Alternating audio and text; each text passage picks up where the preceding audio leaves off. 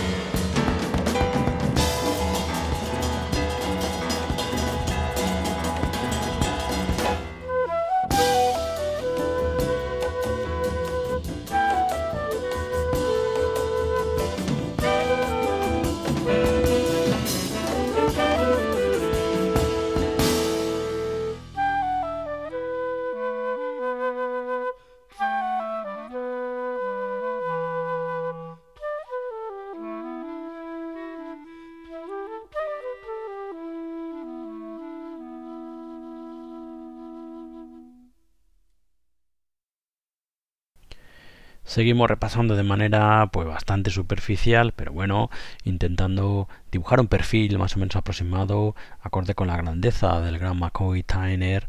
Eh, bueno, pues eso en este especial dedicado a su música ¿no? y a su figura. Estamos escuchando gran parte, una gran parte de sus álbumes como líder, fundamentalmente de los años 70, aunque bueno, algunos nos, nos lo dejamos en el tintero, ¿no? Pero bueno, es que hay que parar de alguna manera, ¿no?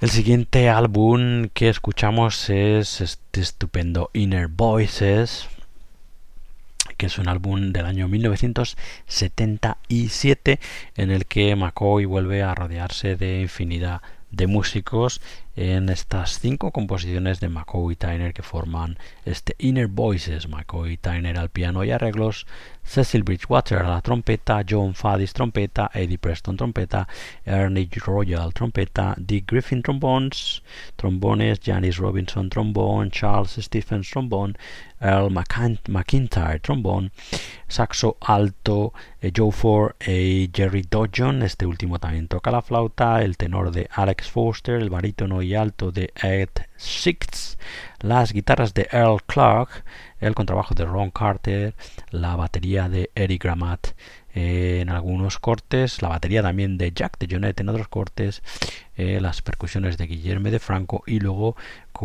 eh, en este Inner Voices casi, bueno, pues en fin, de alguna manera dando forma musicalmente hablando al título del disco, encontramos un coro de voces acompañando la música de McCoy en este álbum que está formado por Adrienne Anderson, Benjamin Carter, Fran Dorsey, Bessie Ruth Scott, Carlos Scott, Susan Simmons y Joan Taylor, como digo, dando forma eh, a este coro que acompaña a la música de McCoy Tyner en este Inner Voices, del que ya vamos a escuchar el corte que se llama For Tomorrow.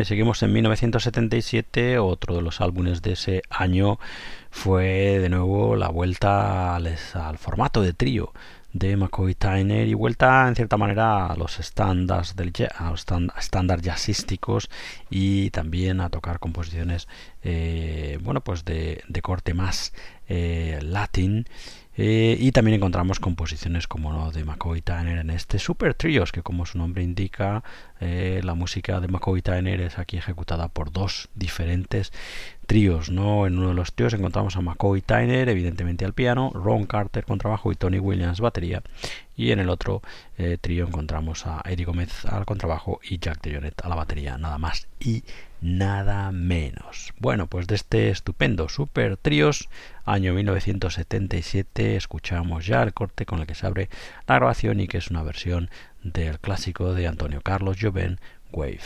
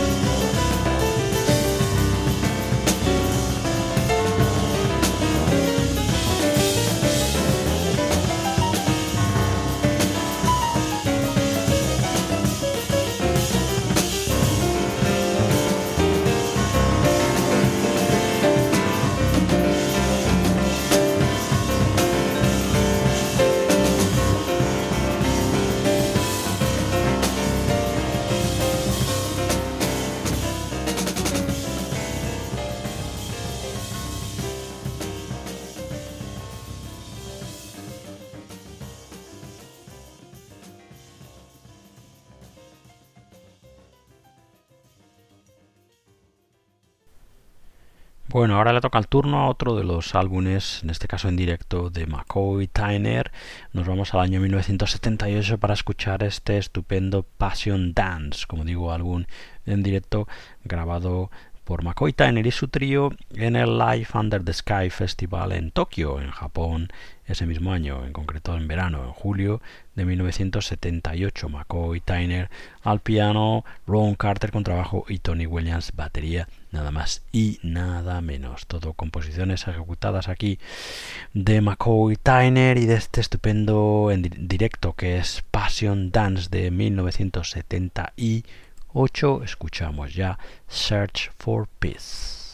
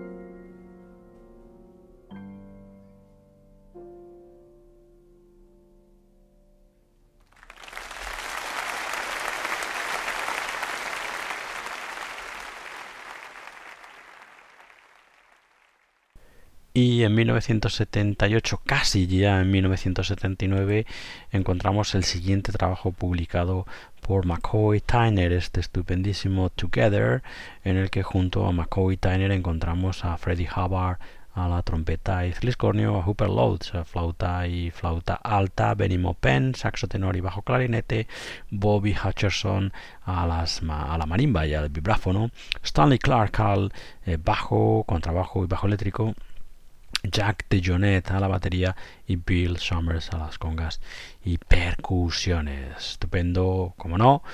Otro más trabajo de McCoy Tyner, Together, publicado, como digo, casi, bueno, publicado, eh, grabado en, la finales del 78 y publicado en el 79 de este Together. Vamos a escuchar el corte que se llama Nubia.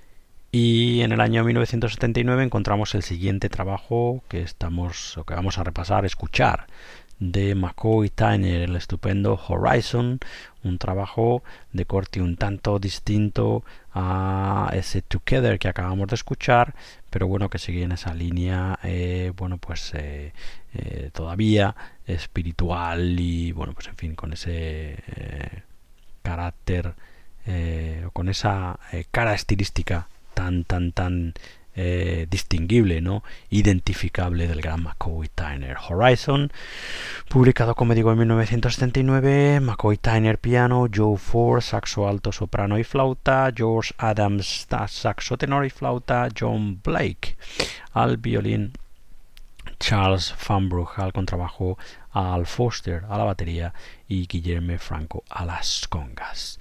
Bueno, pues de este Horizon de este Horizon, perdón, del año 79, escuchamos ya el corte que se llama Motherland y que es una composición de em, violinista John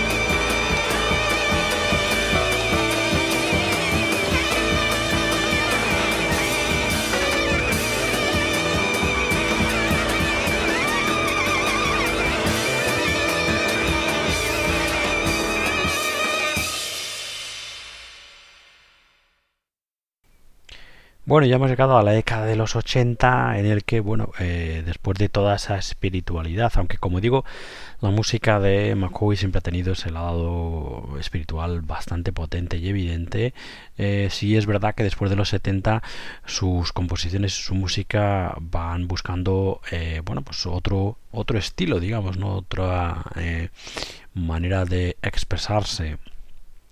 El caso es que, bueno, el primer disco que vamos a repasar de la década de los 80, en 1980, es este Quartets, este 4x4 de ese año, de 1980, en el que eh, McCoy Tyner eh, ejecuta su música, la diferente música de este álbum, que son composiciones suyas, y luego encontramos algunos estándares de jazz y de la música popular brasileña, por ejemplo, eh, desarrolla o ejecuta eh, todas las composiciones, las 11 composiciones de este trabajo eh, con un cuarteto en el que van entrando y saliendo músicos. ¿no? Como base principal del cuarteto eh, encontramos el trío de eh, el trío que es McCoy Tyner al piano, Cecil McBee al contrabajo y Al Foster a la batería. Y como digo los músicos que van entrando y saliendo completando y cerrando ese cuarteto es Freddie Howard, trompetas y Corneo, John Abercrombie a la eléctrica, a la mandolina eléctrica, Bobby Hutcherson al vibráfono y Arthur Blythe al saxo alto. Bueno, pues de este Quartets del año 1980 escuchamos ya el corte que se llama Backward Glance y que es una composición del gran John Abercrombie.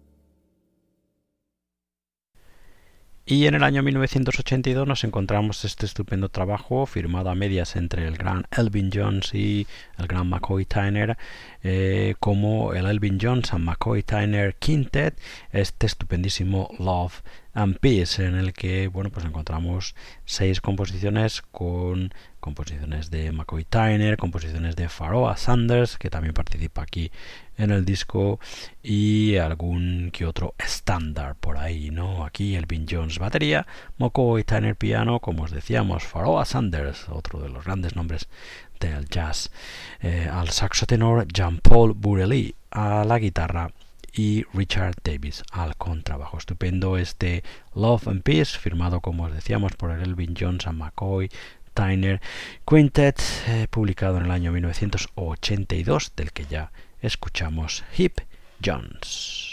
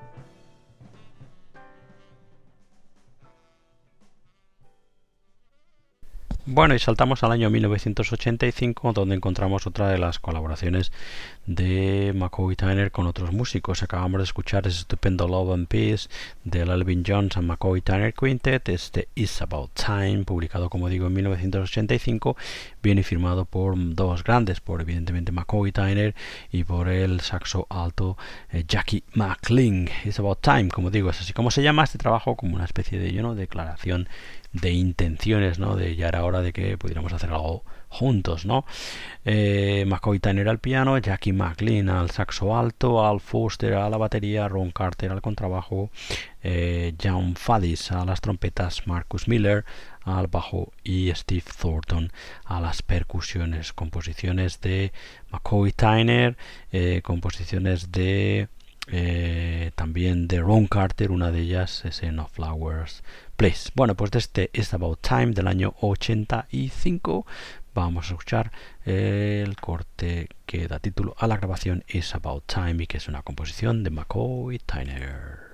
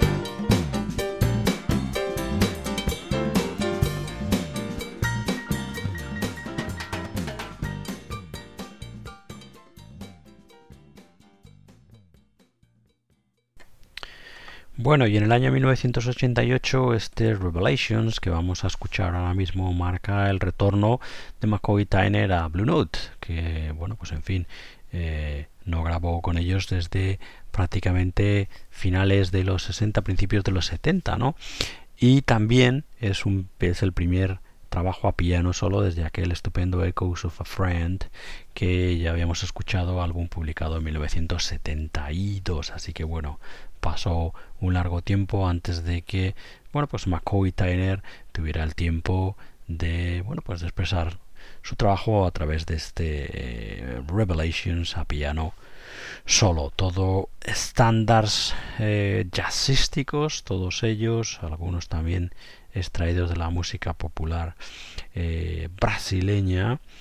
Y encontramos también por ahí alguna composición de McCoy Tyner. Bueno, pues de este Revelations, año 1988, como os decimos, para Blue Note escuchamos ya Don't Blame Me.